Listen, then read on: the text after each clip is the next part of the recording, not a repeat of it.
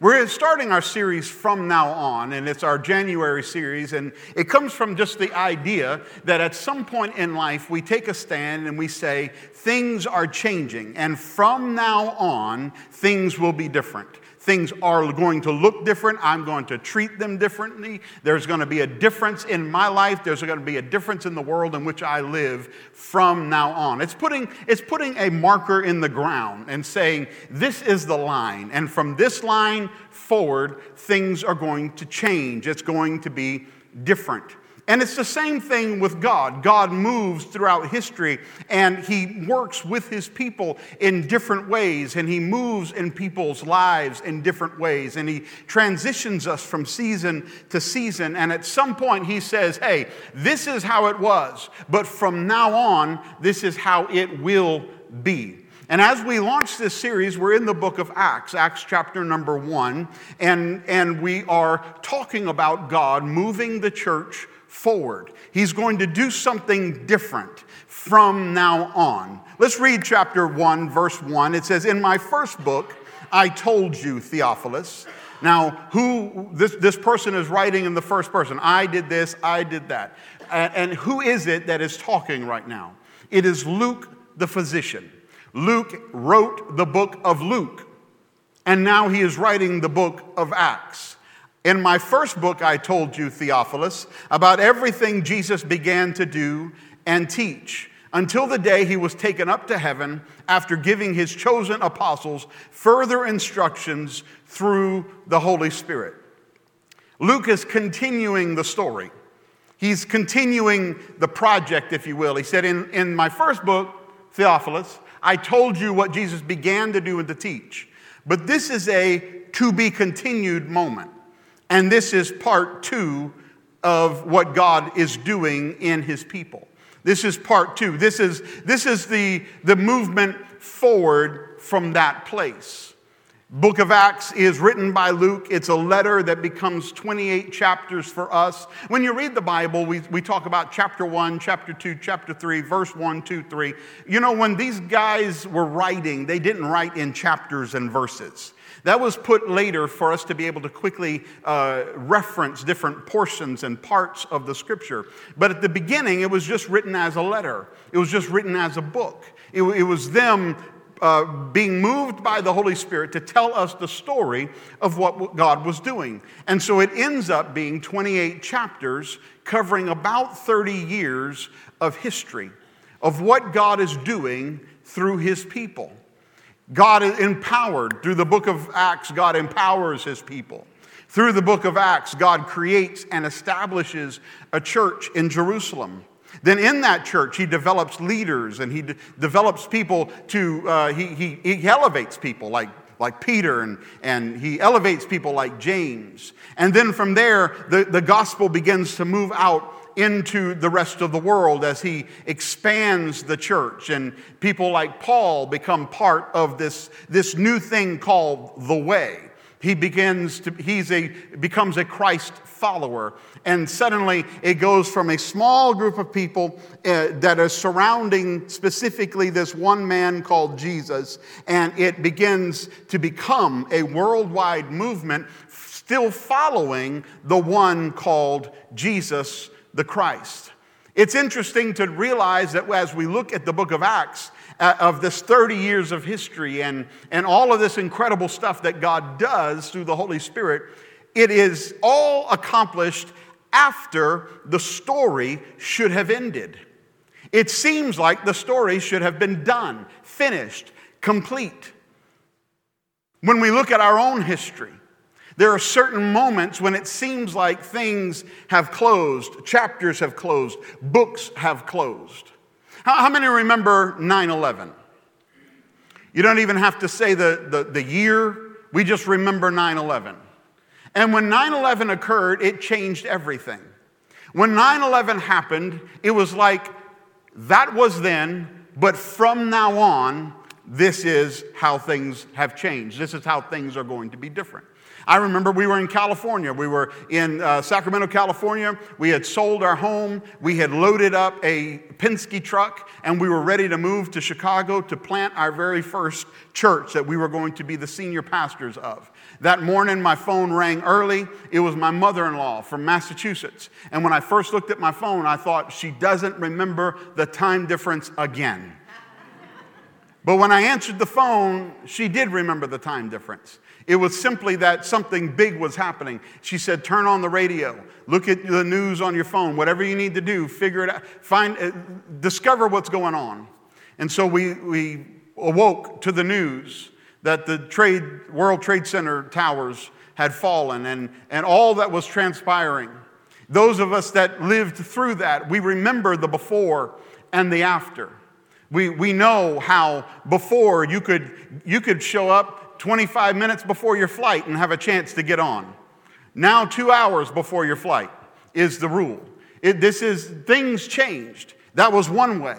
Another thing that happened is through that process, our, our nation pulled together. Our nation became more and more unified. I, I, we drove from Sacramento to Chicago. The first night, I thought we'll stop around 8 o'clock. No, we didn't, because there were no planes flying. So everybody was driving. And so we didn't stop till much later than that. So we started, we started uh, stopping far earlier in the day in order to just find a hotel room where we wanted to stop. And, and, and, but people were kind and courteous, and, and people were loving to one another and trying to find ways to, to help one another. And did that last forever? No. But, but it was a unique moment in our history that we'll all remember. I believe that the COVID pandemic is the 9 11 of our generation for this present generation. The, the kids that are coming up, they'll remember this time. I, am afraid that they will not mem- remember our nation coming together, but they'll remember a nation being pulled apart by this particular process. But we do recognize that things have shifted.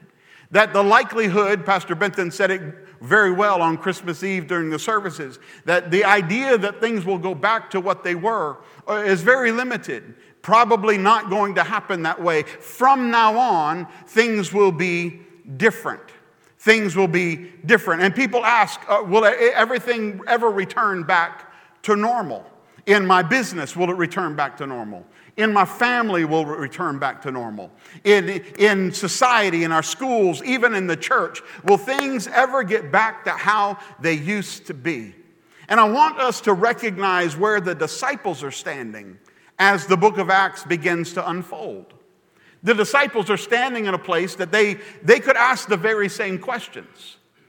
They've walked with Jesus for three years. For three and a half years, they've seen him do miracles. They've seen Jesus change things in their world profoundly and in the world around him. Suddenly, this unknown carpenter from Nazareth is, is a well known person, and he's doing amazing things. In fact, not only has he done amazing things, but he has declared himself to be the Son of God, and he's backed it up by signs and by wonders.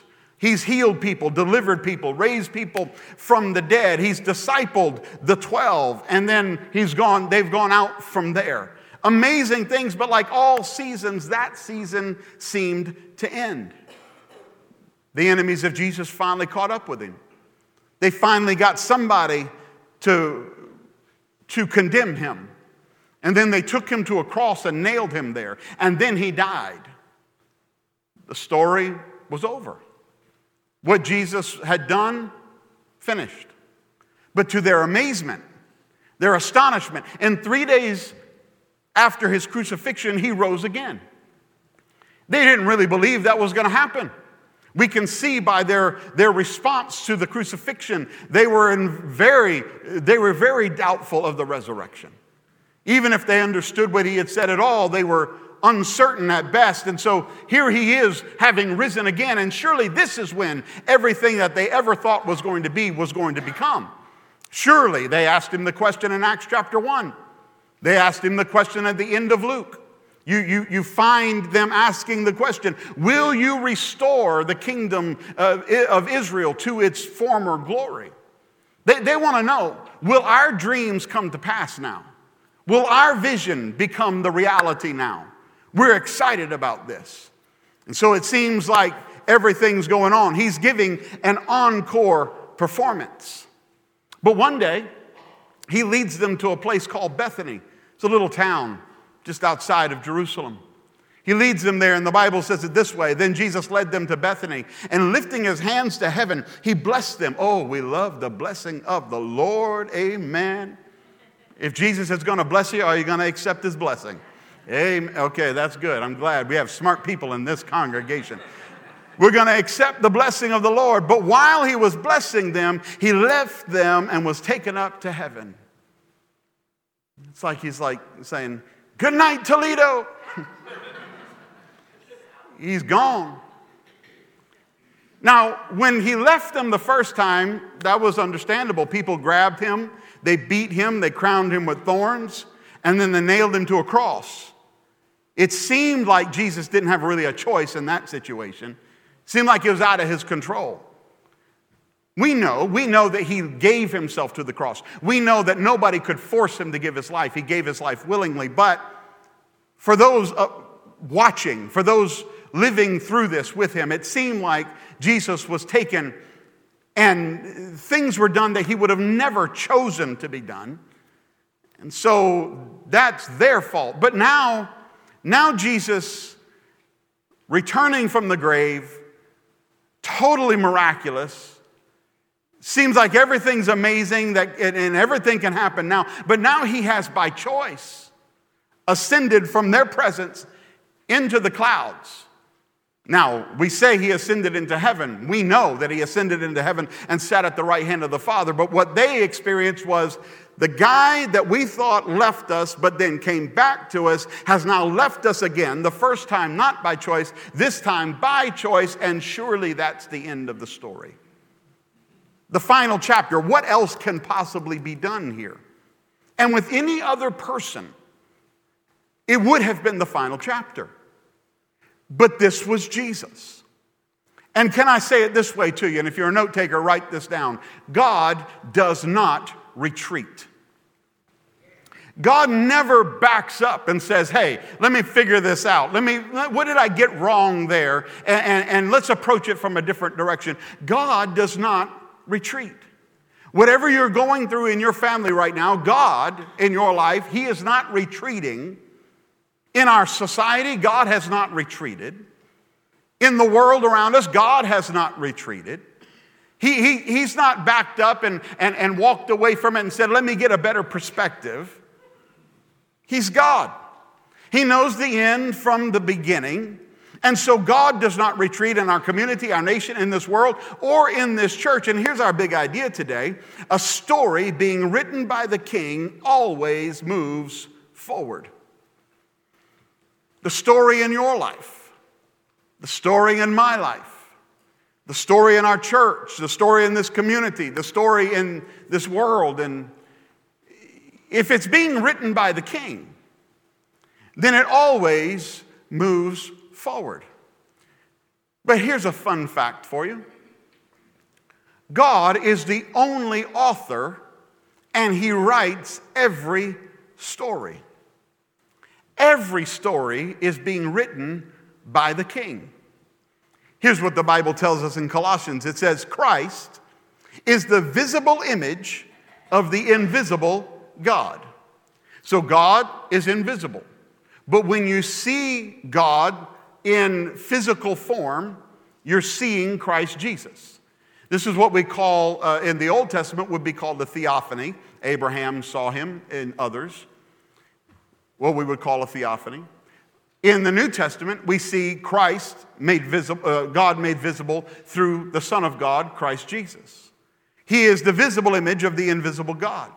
But then it goes further in explanation. He existed before anything was created and is supreme over all creation. In our last series, we, we said one of the steps in our last series was that God is, is uh, He is supreme in all, over all things at all times. He, he has total supremacy.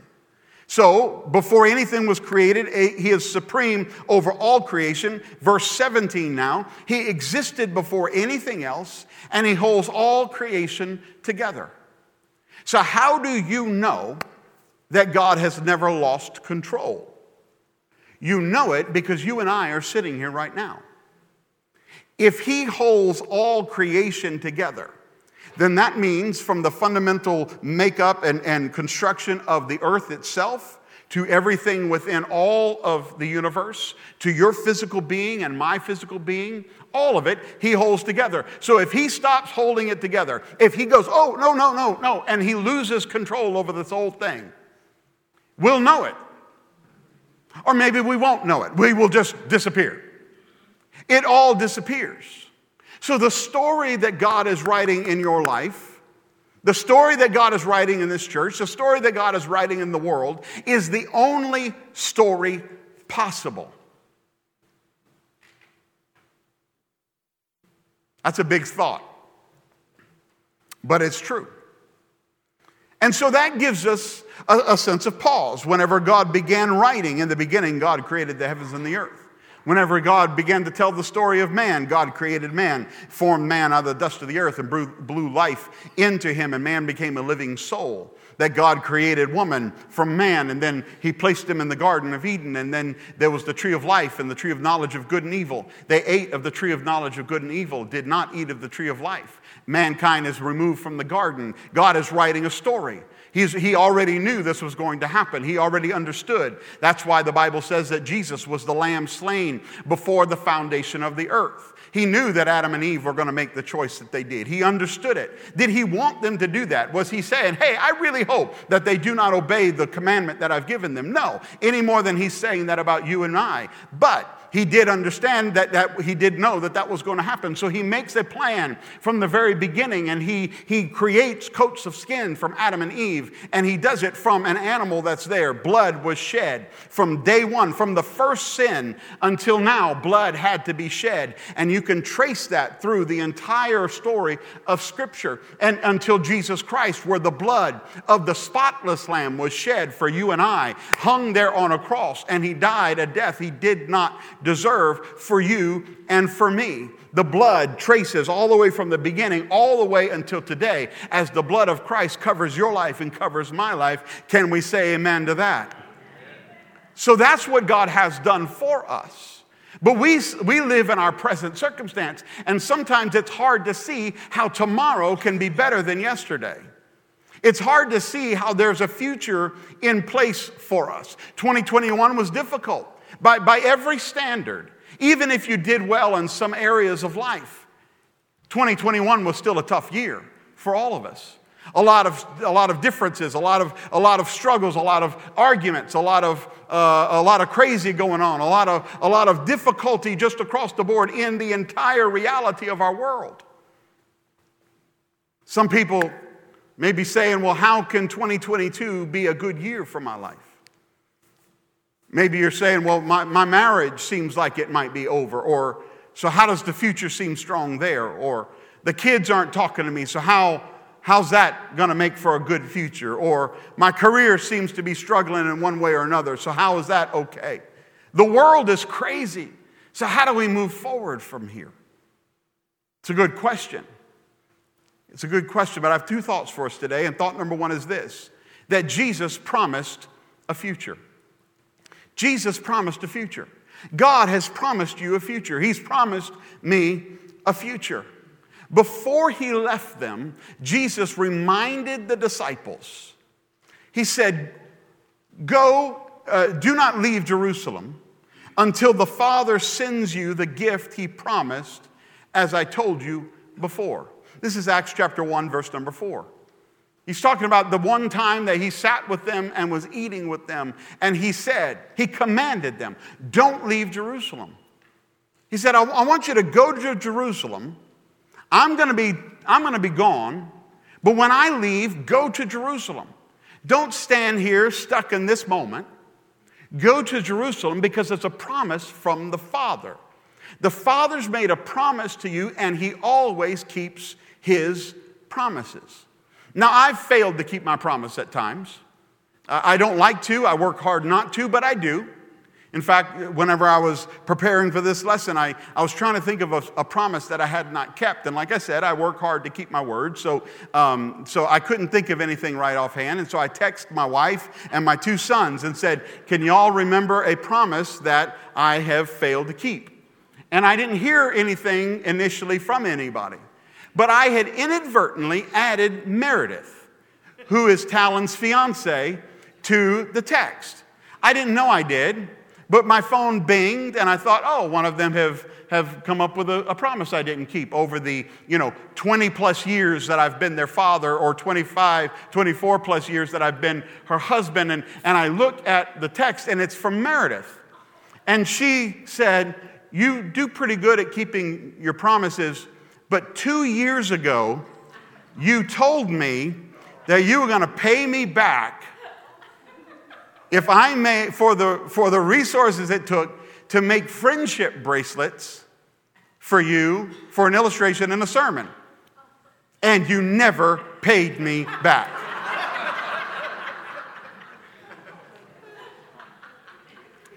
and she's right. I did say I would, and I didn't. I started calculating how much food has she eaten at my house? How many times have I taken her out? How many times? Have, but that's not what I said. I didn't say, in exchange for all that I've done for you, here's what I'll do. No, I said, I'll pay you back for that thing, and I did not keep my word. So I learned two things in that one question. I learned number one, I don't always keep my promises, and number two, Meredith holds grudges. two answers, one question. That's how I like to roll.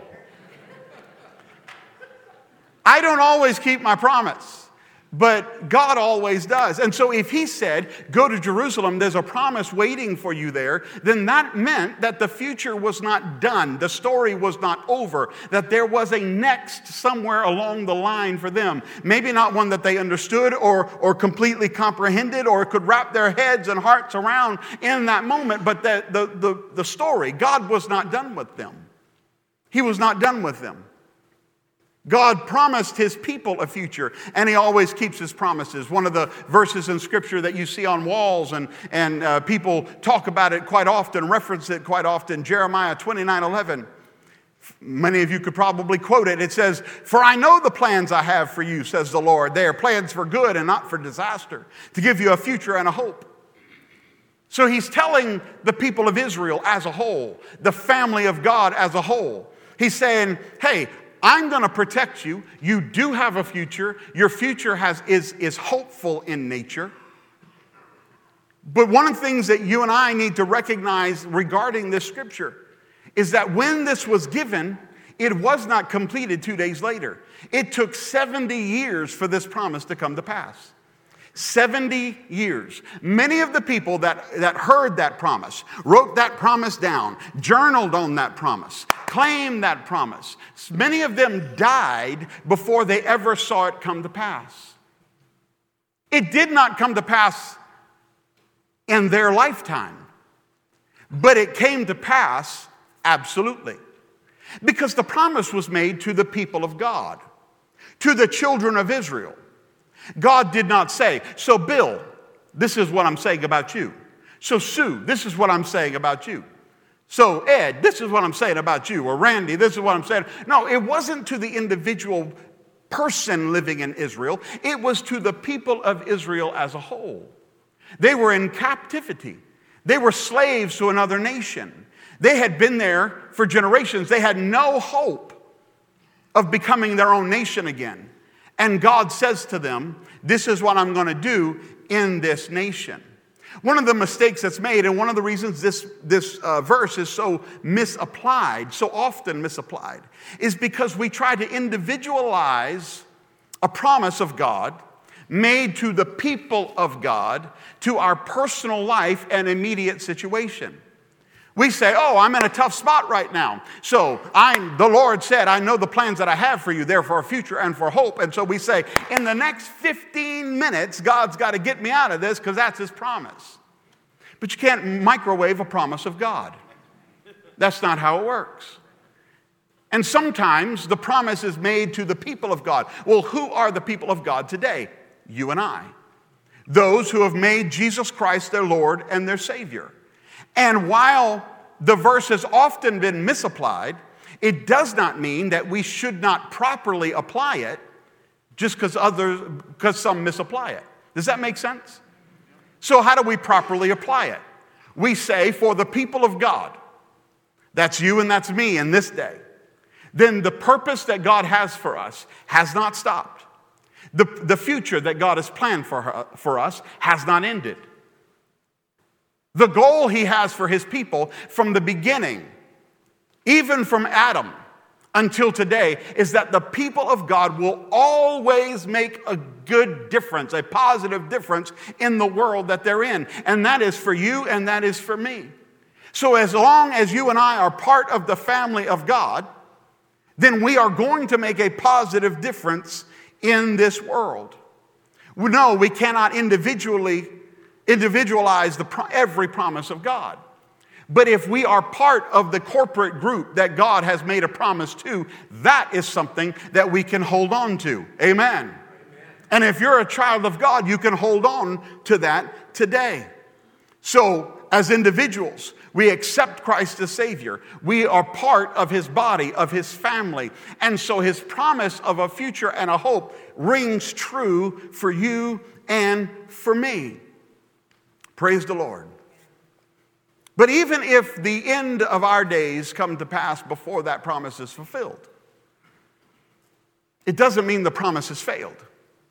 And the promise of God remains strong because what the New Testament tells us is to be absent from the body is to be present with the Lord.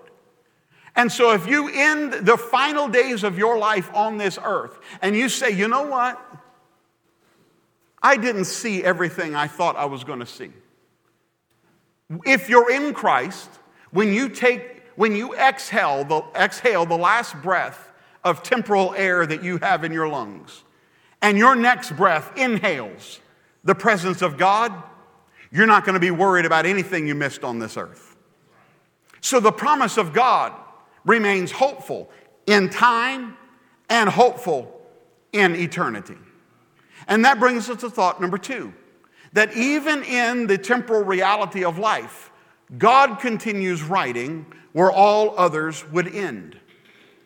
The question being asked through COVID has been Will the church be the same? Will my family be the same? Will the world be the same as it was before? And the answer to that is no. But you and I do not have to be afraid of what 2020 offers in fact, we can step into 2020 with hope, with, with, with faith, with excitement, with joy, saying, Hey, I can't wait to see what God is going to do in this world, in my life, in 2022. When God is the author of your story, the future is always better or greater than the past. It's always greater. Now, now think about the disciples again. They might challenge that statement. They might say, well, that's a really nice thing to say, Micah. But remember, we've just been walking with Jesus. How do you top that? How is the future better than the past? My grandfather, born in 1925, he used to say to me before he passed, he'd say, I, I never thought. I remember when we saw 2020 come to, uh, you know, uh, go from 1999 to 2020. He said, I, I never would have thought that I would have ever seen a year that began with the number two. Just, I, I would have never thought I would have lived to see that. And he used to talk about how things were so much better in the days past. How, how you know, people were nicer there were more Christians. People had more faith. People didn't treat each other the bad ways that they treat each other now.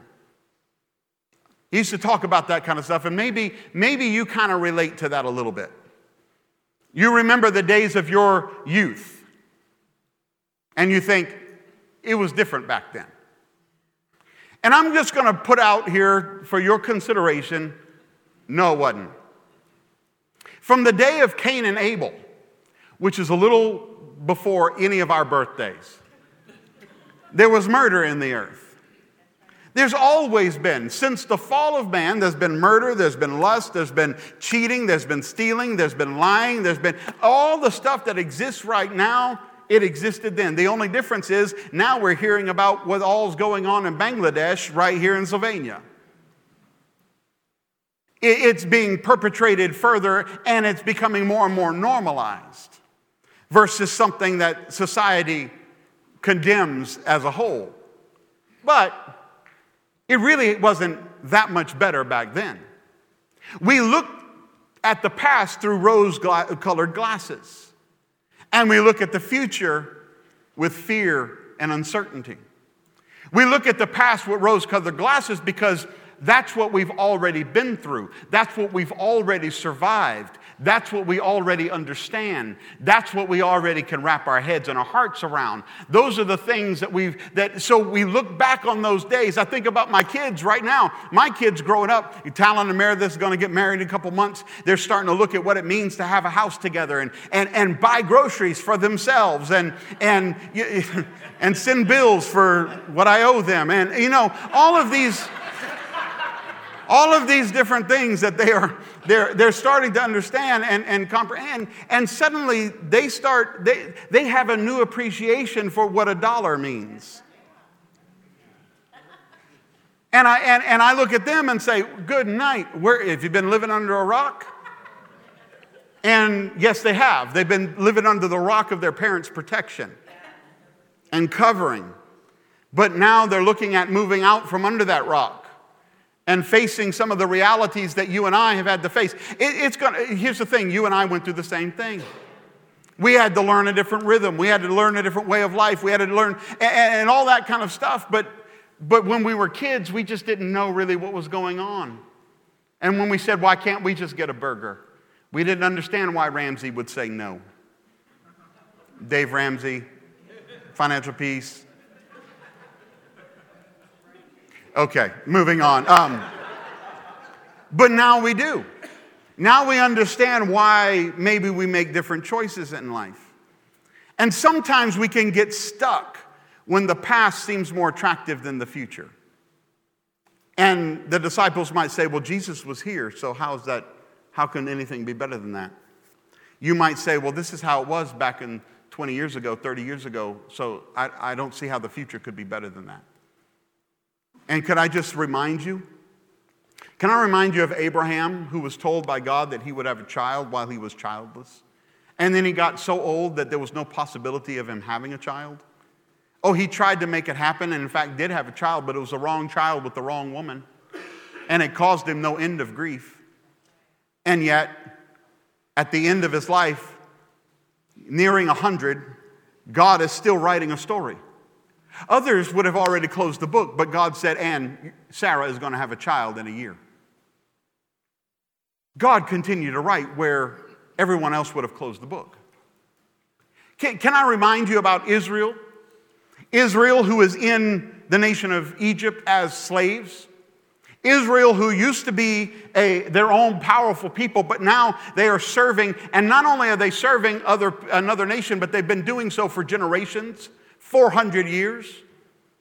Is, is, there any possible way that they could be their own nation again? In, in most stories, the chapter is over, the book is closed, but God is writing, and He says, And you will come out of Egypt. Not only will you come out of Egypt, but you will plunder them, and you'll become a wealthy nation again as you leave captivity. God continued to write the story. Think about Jesus. Jesus doing great things, then dying by the hands of earthly rulers. But God kept writing. He said, The earthly rulers think that they have won the war now because they've destroyed this one called Jesus, my son. But what they don't know is that I'm writing the story. And in the story I'm writing, the very thing that they think puts everything in their favor actually seals their demise for all eternity. The very thing that the rulers of the world thought, this is going to solve our problem. Satan himself thought, I've finally won. After all these years, I've finally won. Jesus said, No. God said, No, I'm, I'm still writing the story. And guess what, Satan? You still lose. Not only do you lose, but my people win because they're empowered by me. I don't know what the story is that God's writing in your life. I don't know what 2021 looked like in every single life and, and where the chapter seems to be. I don't know exactly where you're at in the narrative of your story right now, but can I tell you, God is not stopped, has not stopped writing your story. You're still here. Can I tell you that where, whatever you feel like you're, you're, you're looking at, where, however, however much loss you feel or however much pain you felt, the story is not over. And when God is writing the story, the future is always better than the past. How, how could the disciples agree with that? What, what would I say to them if they were to ask me, how could it be better if Jesus was here and now he's not? Well, here's the reality of Jesus. While Jesus was on the earth, Jesus himself walked from here to there. Jesus did amazing signs and wonders empowered by the Spirit of God. Jesus did stuff that no one else could do as the Father gave him power and authority on this earth. It was amazing. And he did amazing things. But recognize that the he there is singular. He did amazing things. When Jesus was taken up, and we're going to we're going to read this story as we go through the book of Acts here. But when Jesus was taken up, 50 days later, the Holy Spirit descended upon the people of God in a way like never before. And He empowered people. And when the church begins to make a difference in the world, it's not Jesus walking from place to place singularly, it's they, plural, going from place to place. And suddenly the Spirit of God is being manifest in Asia, and it's being uh, manifest in the Middle East, and it's being manifest in this city and that city and the other city, all at the same time as the people of God, empowered by the Spirit of God, are living out the story that the Father is writing in their lives. Maybe for the disciples, maybe they have a good argument that they could say, It wasn't better for me it wasn't better for me that Jesus left. But can I tell you that it was better for you? And the promises of God are not all individual promises. And I'm thankful.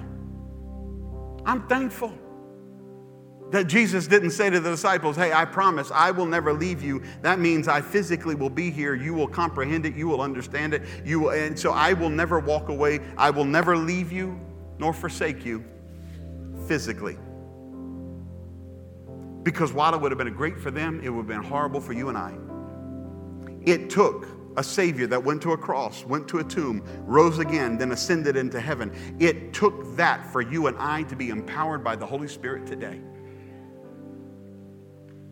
the promise of God for his people remains strong, sure, and certain. And when you and I are part of his people, it becomes strong, sure, and certain in your life and in mine. Praise the name of the Lord. The Bible says the steps of a good man are ordered by the Lord, and he delights in his way. And we often think that that means that God says, move your right foot, move your left foot, move your right foot. Move your left foot. But what that actually means in the original language is that he, he directs the step and he establishes the step. So he directs it in that this is the path that I've called you to go on. And when you put your foot somewhere where you should slip and fall, he holds your foot there and establishes your foot in a firm place. And even when you fail, see, the, the language, the, the, the Hebrew language is very different than our language. And a single word can have a, a plethora of depth, a, a, huge amount of depth to it, and, and color, and, and, and feeling, and emotion, and everything else. And so, even it, the, this word, this singular word, would, would indicate even when you fail and fall, that the failure is not final, that there is restoration in the ordering and the establishing of the path of the good man, or as some translations say, the righteous man. Man is mankind, not man gendered. So if you're walking in the plan of God, if you're if you're part of the body of Christ, your story is not over. You have a future, you have a hope. God has plans for you and it is good. And so here's our action step today. Let God move your story forward. Don't get so caught up in the past of what used to be and what could have been and, and how that may have worked that you look at 2022 with fear and trepidation, but look at it with hope and excitement, knowing that God is moving my story forward. I don't know what that looks like in your specific situation. I, I can't say what it is for your business or your relationship or your community or your kid or, or whatever it is that's going on in your world. But I can say, as long as the Father's writing, it's going to move forward. And as long as you let Him direct your step, it's going to be for your good, for my good, but at the end of the day, for the people of God, for the good of the people of God. As the plan and story of God continues to move forward, you and I get to be part of it. Can we say amen to that? Amen. amen. Would you bow your heads with me right now? And prayer partners, would you come forward? Father, in the name of Jesus, I pray for your people as we launch into this new year. I pray your strength, your direction, your guidance. I pray you do in our hearts and our minds what we cannot do in ourselves, that we can, that we can look at the future with hope and excitement. That we can know that not only are you directing our step, but you're establishing it. That you're, you are allowing us to be all that you've called us to be. Can we do it on our own? No. Humanity is making a mess of this world, but your plan, your purpose, your story has not ended. And you have called your people. You've promised us a hope. You've empowered us to make a positive difference in the world. And that's exactly what we're going to do. We give you thanks and praise for it. And in 2022, we believe that we're going to see your hand work through us. We believe that we're going to see your hand work in us. We believe that you are going to do exceedingly abundantly above all that we can ask or even think. We're believing for good things, for miracles from this moment forward, from this moment on. From now on, you are moving in our lives in ways that we've never known before. Maybe it's all changed, but it's okay because you're still writing the story in Jesus' name. And let everybody say, Amen.